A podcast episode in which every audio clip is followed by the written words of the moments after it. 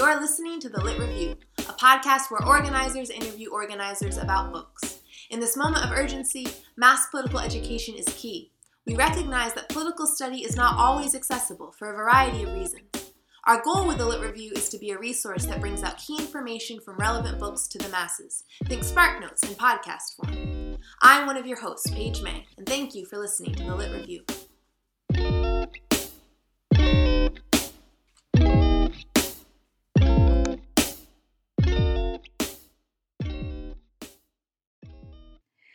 Today's episode, we'll be talking with Ramah Kudaimi, a Syrian American activist and organizer currently living in DC.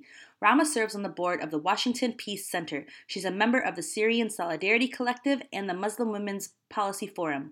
She also serves with the U.S. Campaign for Palestinian Rights, working as a BDS organizer. And BDS stands for Boycott, Divest, and Sanctions. We chatted with Ramah via a video call about the book Burning Country Syrians in Revolution and War by Leila Al Shami and Robin Yassin Kassab. My name is Ramah Kudaimi. I'm a Syrian American activist based in DC. I do work um, on a lot of different issues, in, um, including Muslim American, um, you know, fighting against anti-Islamophobia here locally in DC. I'm part of a Muslim American Women's Policy Forum, which is like a local Muslim women organizing um, collective. Um, I'm also part of the Syrian Solidarity Collective, which is a group of Syrians in the United States who are working to mobilize um, and educate around the popular uprising in Syria um, for freedom and dignity. Mm. And I do, I also do Palestine work. Um, and I kind of do the work I do because I kind of, I grew up with a lot of these issues. So I grew up um, as a Muslim, Arab, Syrian woman and so all of these identities shape who I am, and I'm so I'm always pulled to kind of contribute where I can um, to in the struggles that are impacting myself, my family, and my communities. Awesome. Um, so um, today we're going to be talking about Burning Country. Um, and it's a book that you were talking about recently at a talk that uh, Bettina and I were at. Um, it was an event. It was one of um, Muslims Organized, which is their informal name right now in Chicago. But it's um, they had this event where they sort of talked about um, what's happening in Syria right now. So that's when you recommended um, this book and talked a little bit about it. And so that sort of piqued our interest in in hearing about more about this book, uh, especially in this moment. Um, and so, um, I guess, do you do you know anything about the authors? Any background on them? Or what's the um, the authors are both uh, Syrians, um, Robin Yassin Kassab and Leila Ashami. Um, they're I think based in Europe, I believe both of them, um, and you know just Syrian activists, and they got together. They wanted to write this book um, because I think a lot of times the narrative on Syria is one missing Syrian voices, and two, you know, it's been now almost six years um, since the start of the revolution, and this book came out on the five-year anniversary. But it's very important to have a very, um, you know, well-written um, and concise um, book that really was an introduction, really, to the uprising, um, the revolution, and you know, the ensuing war that has been happening. Mm. and hearing from you know the, the different, the vast uh, you know the vast different things that are happening in the country. A lot of times people either focus on the war aspect or they focus on the grassroots aspect, and very few kind of bring it all together in one way that people can be like, like okay, I I'm getting a good decent insight into what's been happening in Syria. I'm hearing from Syrian activists themselves. What what would be like a very just uh, basic either a basic synopsis of this book or or um, what is one important thing that you would want people to to sort of bring out of this book especially um, with the target audience of organizers mm-hmm, mm-hmm. in uh, the us yeah. north america one of the best things about this book is it come it came out and um, and this is still relevant now the news that we get out of syria from mainstream media is very much focused on war and violence mm. And kind of what various governments and regimes are doing in Syria, who they're backing, who they're not backing, who's sending weapons to whom, um, what threats there are on a global level. And very little do we hear about the Syrian people in, themselves, other than they are victims. Um, or they are refugees. So what we're hearing now with the indefinite ban on Syrian refugees, um, people are just like feeling sorry, like, oh, this is awful. Mm-hmm. But no one is really taking that extra step of being like, okay, well, why are these Syrian mm-hmm. refugees refugees? What are they escaping from? What what agency do they have as human beings? Mm-hmm. And that is, I think, the most important part of this book is that it brings us back to again what the uprising was all about, what how this all started back in 2011, March 2011, when some Syrian youth in the village of Dar'a were inspired by what they saw in happening across the region in Tunisia, in Libya, in Bahrain, in Egypt, in Yemen. They saw people rising up and demanding the fall of the regime, and they were thus inspired to do the same. Mm. And so they went out, they drew some graffiti on the walls, um, asking for freedom. And what happened after was a crackdown um, repression, and that slowly got more and more people out in the streets. Um, and the revolution spread across the country, and again was met by more repression by the government and the and regime forces, and unfortunately has now spiraled into an all-out war. Um, and yet there are still people in the streets organizing um, and protesting when they can. Whenever there is a pause in any sort of bombing, um, you know, people go out in the street again and they continue to make the same demand the fall of the regime making very clear that the problem is the regime and we're going to continue to fight in the regime and while there are other problems that we are also now facing uh, whether extremist groups or other kind of countries coming in and bombing um, such as the united states we still want to make sure that our original demand is very clear that it, mm. it all starts with an oppressive regime I think that's very important for organizers in terms of like knowing what your big demand is, when your ultimate goal is, and continuing to fight for that in the face of all kinds of horror and repression. So, something that's like really provocative about the title of the book, even, is uh, the title of it, right? Burning Country. And I think a lot of people right now because we are still it's like what eight days since the inauguration? Um, mm-hmm. eight or nine days since the inauguration is when we're recording. And people feel like oh my gosh like there's so much stuff happening. It's so overwhelming. Um, and i really like the point that you just made of like like things will be thrown at us and there's going to be a lot of distractions but we need to like keep on with what our main target is and what our main grand demand is.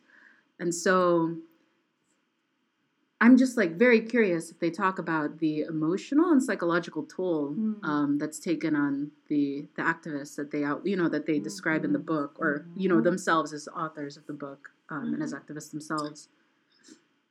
Yeah, I think one thing that I that I like so there's a chapter about um, the culture culture revolutionized, mm-hmm. and that's kind of um, goes at in terms of how actually in the beginning days of the revolution how people were reinvigorated um, and we saw all this beautiful cultural expressions coming out. So um, the beautiful chants and singing that would take place um, at the protests.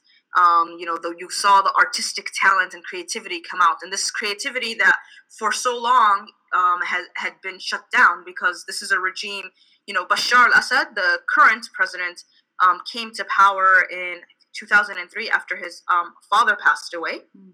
Sorry, in 2000 after his pa- father passed away. So power just passed on from the father to the son. But his father had been in power since uh, 1969. So this is a family um, and a regime who had been in power in decade, and it was an extremely brutal regime where people were com- were scared to even um, talk about politics in very close family circles. That's how people how scared people were. Mm. Um, and like you know, I'm sure pretty much almost most families knew people who had been tortured by the regime even for simple things of not just asking for reforms not even like anything more drastic just simple reforms. And so there was there's been this this clampdown and that meant there was a vacuum in sort of you know creative organizing politics. There was not that space. Your organizing was only allowed within the very um, scope, limited scope of within the ruling party, the Ba'ath party. Mm-hmm. And that meant that, you know, there was just no other space. And so there was a lot, people didn't have that trust um, with one another and, and, relationship building, all the stuff that we sometimes take for granted in our organizing circles here, because we talk a lot about like we need to build relationships mm-hmm. from the ground up, and mm-hmm. that was not there. Mm-hmm. And so I think the beauty of what um, what happened in March 2011 and this months that followed was this barrier of fear was broken, and so that's why you saw all this cultural reproduction that was taking place, and that shows again the, the power that just a little bit of um, freedom people felt. They were able to produce so much. So there's one city called Kafranbel, village in Kafranbel, which is in the north part of the country, where every week they would um, make these beautiful banners and then spread them all, all around social media. Like, you know, the banner saying, we want freedom, we want dignity, um, we support other struggles. Why are people, you know, where's the solidarity for us? And then being very clear about who is responsible for the deaths and the destruction. So being blaming the regime, blaming those who back the regime, the governments of Russia and Iran. Then when the United States was getting involved in ways that in, that further um, uh, further impacted the revolution in not good ways, um, also calling out the United States. Um, you had publications being made, like um, so, like a publication that was called Enab Baladi, which is the grapes of my countries. Um, these kind of country, these publications were flourishing as well. Mm-hmm. Um, women were taking you know um, a big big role as well going out in the protests um, being media spokespeople mm. and so that i think is what um, gives you hope in that in when there is space for people to just a little bit breathe that all this creativity comes out yeah, and so the artist in me actually wants to ask: Does the book mention any sort of artist collectives or um, specific artists that played a, a, significant role in like this banner making, or was it just like all hands on deck sort of thing? So a lot of it was um, like hands on deck. So like for example, um, there'd be local coordinating committees um, that would pop up in in cities, and these people, these coordinating committees, will do um, everything from okay, let's do you know who in who in the city has some sort of skills in media in communications and art okay let's train other people let's train them in social media let's mm-hmm. train them mm-hmm. being media spokespeople um, how to document protests and repression um, and then slowly as as like things became as there was more war they then also were involved in like okay helping people survive so finding mm-hmm. food mm-hmm. Um, you know, getting together to um, break sieges, um, you know, demand the breaking of sieges when cities were put in sea, under siege.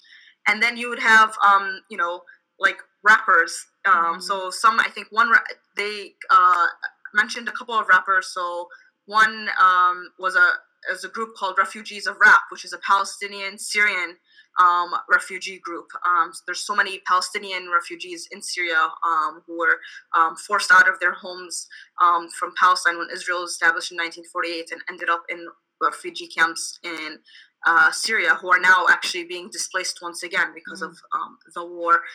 you have Omar Offendum, who's a well-known Syrian American artist, but has been doing, um, you know, has been doing songs about the Syrian revolution um, and supporting, you know, when he can artists on the ground. So mm-hmm. that's the kind of um, beautiful, again, um, grassroots creativity that's happening that we don't necessarily hear in the media. Mm-hmm.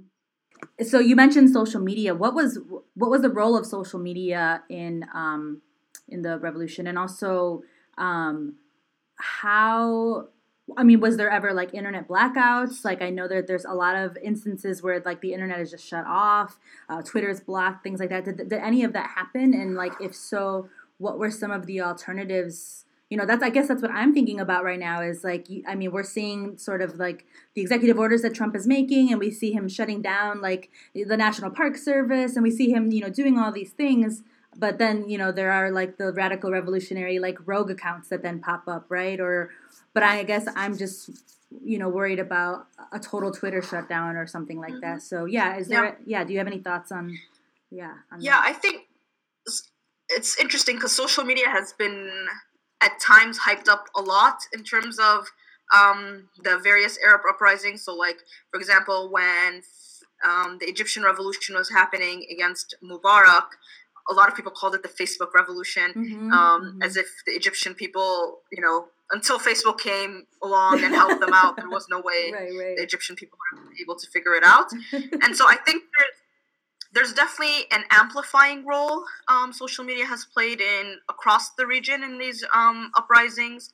But also, you know, to get a lot of people out in the streets, you need a little bit more than media. You know, mm-hmm. you need those people to um, feel comfortable with one another um, to you know to start small in terms of building those relationships and like i said i think perhaps in syria um, social media may have probably what I think the benefit of social media is. So, for example, at the beginning stages of the revolution, every Friday would be labeled a certain thing. So, be Friday of dignity. Mm-hmm. Um, then the week and after be Friday of a national strike. Mm. Um, and that those things would kind of spread on social media to get people um, to just know about it. Mm-hmm.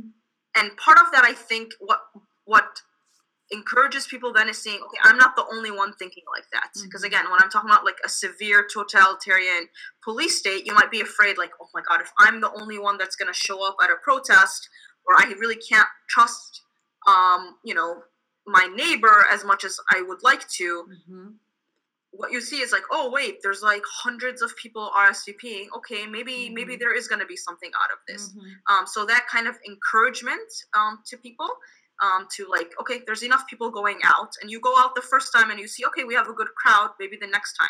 And if you look at like early videos of the revolution where like squares and cities were filled, so mm-hmm. like thousands of people taking to the streets, doing sit-ins, um, doing strikes, and that slowly and slowly encourages people. And I think the importance of social media now because a lot of times these these protests you know pictures were taken and uploaded on facebook and twitter videos were uploaded on youtube and it's it's a memory that um, regimes and governments cannot erase because they're they always they want to try to um, rewrite the story mm-hmm. and engage in revisionism. Mm-hmm. So what the story that we're told now about Syria is there really was never a grassroots uprising. It was from the start dominated by quote unquote terrorists mm. and you know these jihadi groups again a very Islamophobic language um, that we're seeing, you know, what's been accepted as just dehumanizing Muslims by using this language. Mm-hmm. Um, and yet, they can't erase everything that's mm-hmm. online. They cannot erase the YouTube videos that are uploaded. They cannot mm-hmm. uh,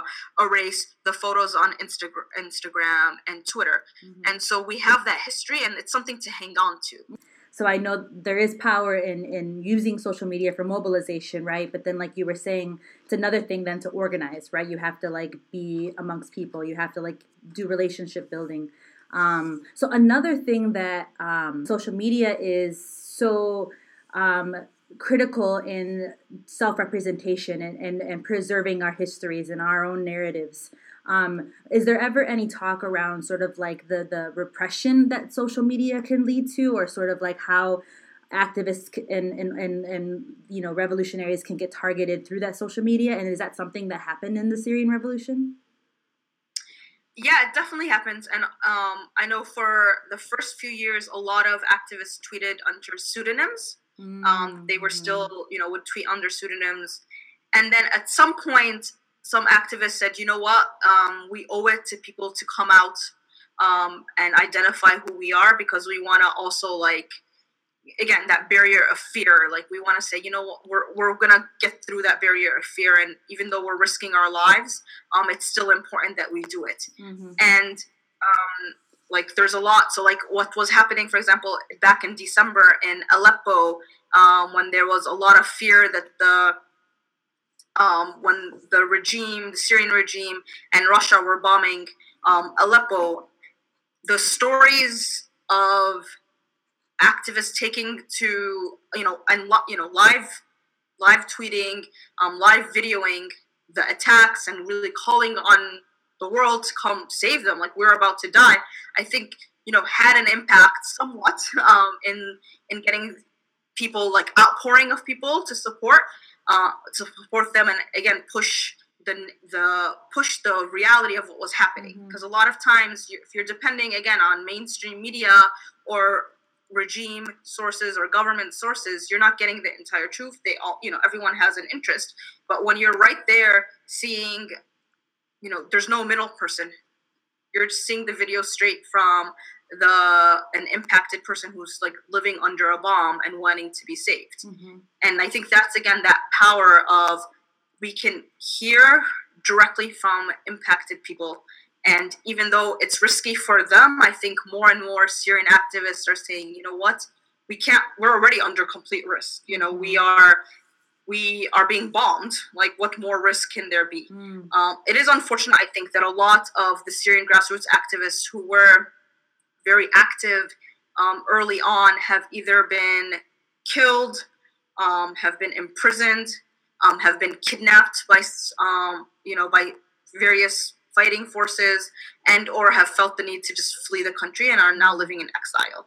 And so a lot of what's happening in Syria now, and the fact that there isn't much um, as much grassroots um, organizing as was you know in the beginning is one because it's hard to f- do grassroots organizing when you have daily bombings um, that's part of it but two a lot of again the more um, seasoned organizers and activists just had to flee because they felt or were have been killed and because they were targeted mm. and so you have people who are still doing amazing things but they're really learning um, under really extreme circumstances. Yeah. What was sort of like the support like or solidarity or lack thereof? Um, and yeah. and what what could have been done differently and how, how can that look now? Yeah.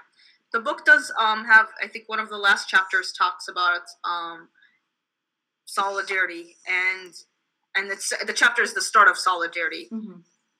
And I think unfortunately um, what the book um, talks about and what I think happened is there's been a great lack of solidarity um, with the Syrian revolution, especially amongst you know what we would describe as the left, um, mm-hmm. if you know um, whatever that means. But you know, I think you know in general we understand you know leftist politics as people who are concerned with rights and liberation um, and and you know struggles for justice mm-hmm. and there was a lot of excitement um, across the globe when people rose up in Tunisia. There was a lot of excitement when people rose up against in, in Egypt, in Yemen, in Bahrain.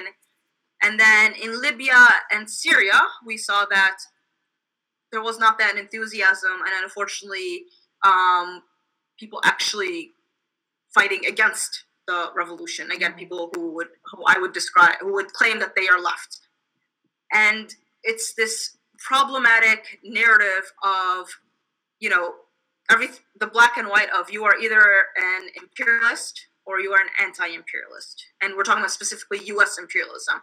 And so the Bashar al-Assad, um, the Syrian regime, claims to be anti-imperialist, and so you might l- listen to his rhetoric and say, yeah, sure, he's anti-imperialist. But the reality is, if you look at his actions, um, they're not anti-imperialist. Mm-hmm. So, for example, the regime um, worked with the United States um, in their CIA rendition program, and this, um, the United States would send um, people to get tortured in CIA prisons in, in Syria, in CIA black sites, in like in Syria, like the Syrian um, regime fo- forces um, would torture people on behalf of the United mm. States. Bashar al-Assad neoliberalized the Syrian economy, and in terms of what we're talking, like there's complete opposite of being anti-imperialist when you're opening up your country for the benefit of global capitalism and you're making it so that the rich are getting richer and the poor are getting poorer. And then the biggest talking point is people talk about the Syrian regime being the protector of the Palestinian people and they're going to liberate, um, you know, Palestine.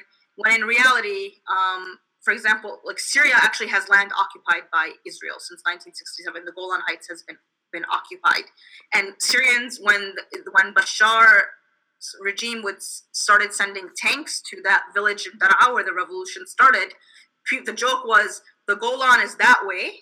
Why aren't you sending your tanks there to liberate our land mm. versus sending your tanks to kill your people? Mm. And the regime has a history of being repress, repressive against Syri- of Palestinians um, and the Palestinian cause. And within this context of this war, um, they've laid siege on Palestinian refugee camps, killed and tortured Palestinian refugees. Um, so it's very it's very odd for people to continue to believe this is a regime in support of Palestinian liberation when they kill the most vulnerable um, of Palestinians, the refugee population. Mm-hmm. So it is unfortunate, um, but I think we one we see. I, I always look at how oppressed people kind of show solidarity with each other. Um, so, for example, there's been beautiful displays of solidarity between Palestinians in Palestine and Syrians in Syria, mm-hmm. and so like um, there was one beautiful um, in last April um, Russian um, and regime um, airplanes bombed a hospital in Aleppo called Al Quds Hospital, so Jerusalem Hospital. And so refugees in Gaza, who themselves have been on in block on you know under blockade for 10 years, have been denied their right of return to their homes within historic Palestine for almost 70 years. Um, you know, we're holding signs like Gaza and Syria hand in hand. We're being strangled. You're being bombed. We're you know we're in this together. And so that's the beauty that I look at. And I think under Trump, because Trump is so intent on one, expanding the war on terror and collaborating more closely with um, Putin, and Trump has signaled that he he believes that Bashar al-Assad is truly a, a potential partner to fight against um, terrorism. And so there's hope, I think, for especially in the U.S. anti-war movement to revive to do be actually in solidarity with the Syrian people to actually fight against the U, the real U.S. war on Syria, not the fake U.S. war that they claim is happening, but the real one that involves bombing, um, and then and how we can be in solidarity with the call um, for the fall of regime is is something we need to really think about. That kind of makes me think of so there's like a lot of disinformation that's happening right with Syria. A lot of like if you are not reading these a book like Burning Country, you may or just like totally clueless on like the history of Syria, you can be very easily uh, deceived. And so I kind of wonder. So a call for regime change, like that's even a step a little bit too much for some people that may not know exactly what's happening in Syria. So how do you like carve out a demand that puts people at the center? which is what I feel like yeah. I hear that you're saying, you know? It's yeah, yeah so I wonder how yeah. people think about that. Yeah. I think part of it is, again, especially with Syria, is to is to disrupt this narrative of regime change. It's not mm-hmm. a regime change. When the people the people have a right to resist their government and the people have a right to rise up against oppressive an oppressive regime. And so we have to first recognize that that this was an authentic, legitimate uprising by the Syrian people. Mm-hmm. The, once we say once we're talking about regime change, it connotates that this is foreigners mm-hmm. coming in um, and forcing a change in the government at the you know against the people, and that's that's what you know happened. Um, you know, with the with the invasion of Iraq in 2003, mm-hmm. um, that, you know that is what happened. It wasn't the people who rose up and we were supporting them. We just went in and decided, hey, you know what, we don't like your government, we're going to change it. And uh, the U.S. has done this obviously across the world. It's not new mm-hmm. um, and not surprising.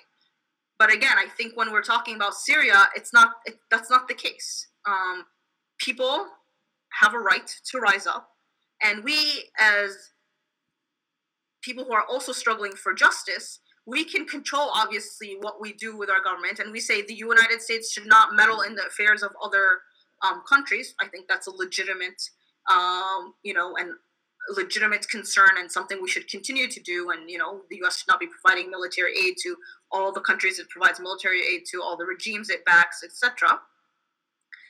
But there has to be a way for people-to-people solidarity. Mm-hmm. And in Syria, I think that it starts it's hard now because I can tell you there isn't a very clear political project moving forward in Syria. I think there is one clear demand we can we should all be making is all bombing of Syria needs to stop. And so that means the United States needs to stop bombing, Russia needs to stop bombing, the regime needs to stop bombing. There are the coalition that the United States put together um, to fight ISIS in Syria is 16 countries. So there's 16 countries that are just whenever they feel like it will drop a bomb on Syria. Mm-hmm. So that's one demand is that there needs to be a complete end of all of all the bombs because that's the only way there will be space for people to okay maybe we can rethink now what how we can build and continue pushing forward a political project. But in the absence of that political project, there's many things people can do. We can educate people. So we know that these misinformation campaigns are happening. how can we when we hear someone talk about regime change we say hey i don't think that's happening do you know that in march 2011 um, people were taking to the streets and demanding the fall of the regime. And then it was the government repression that pushed some people to go that pushed the militarization um, of some groups. Um, you know so disrupt that narrative. Um, if you are an artist talk about the beautiful artwork that's been coming out of the regime. Mm-hmm. highlight the artists um, the singers the rappers um, and what they're doing the writers the documentarians. Show these documentaries. If you're a teacher can you imagine like teaching under bombs or teaching in refugee camps now, you know, since so many Syrians are in refugee camps across the region. So how can you bring that story as to your fellow educators?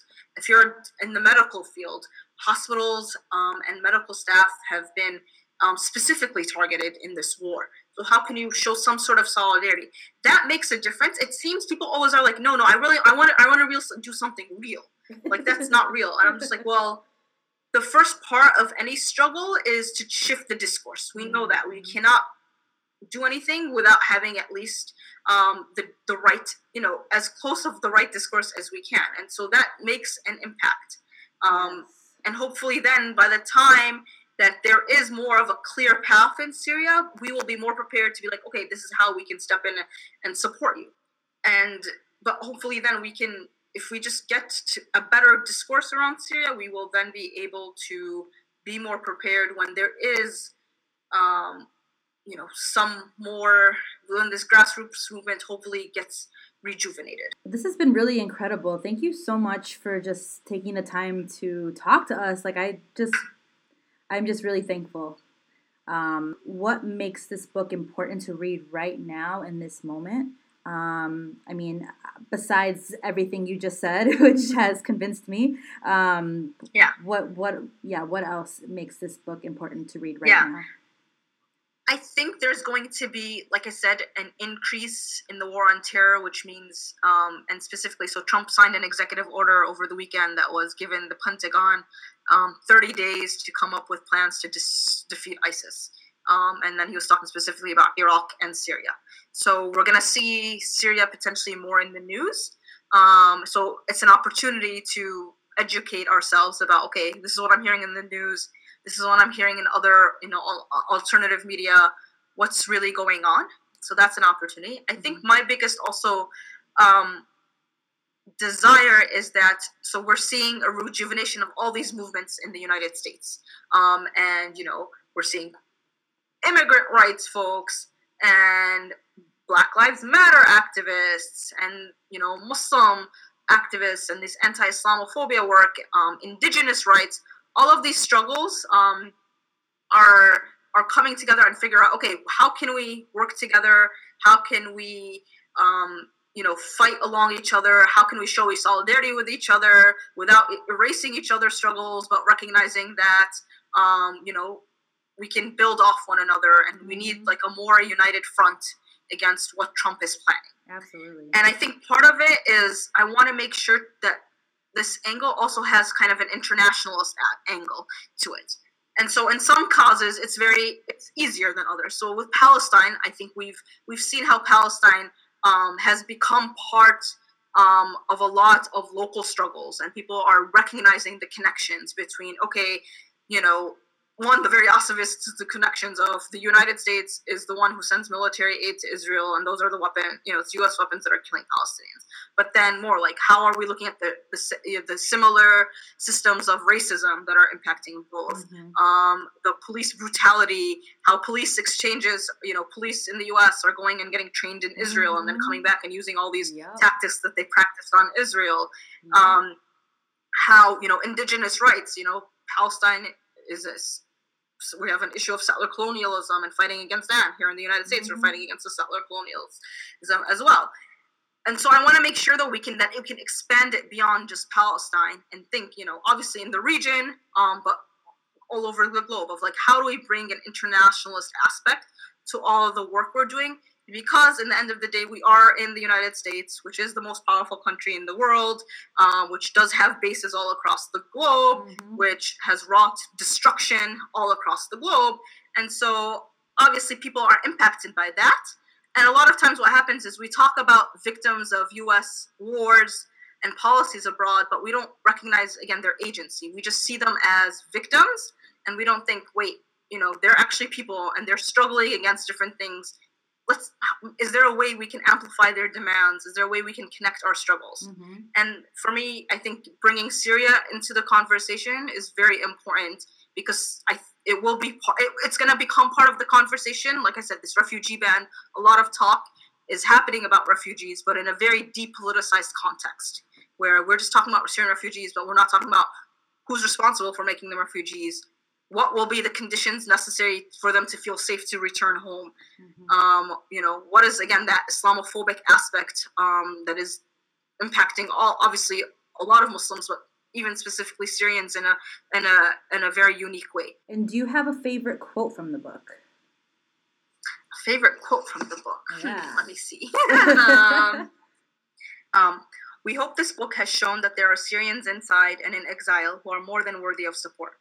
We ask the reader to engage with them, with media and creative workers, with the committees and councils, by working with refugees and in the camps. Learning opportunities will arise naturally from such human engagement. In order to, to truly think globally rather to hide rather than to hide from thought behind clumsy globalizing paradigms it is necessary to act locally. We ask the reader rather than applying the usual grand narratives to attend to voices from the ground thank you so much thank you no thank you so much monica yeah Thank you for listening to this episode of The Lit Review. Please check out our website for links to resources on where to donate to Syrian led organizations right now, as well as additional books and essays to read on Syria. I'm one of your hosts, Monica Trinidad. Tune in next week at thelitreview.org. Keep reading.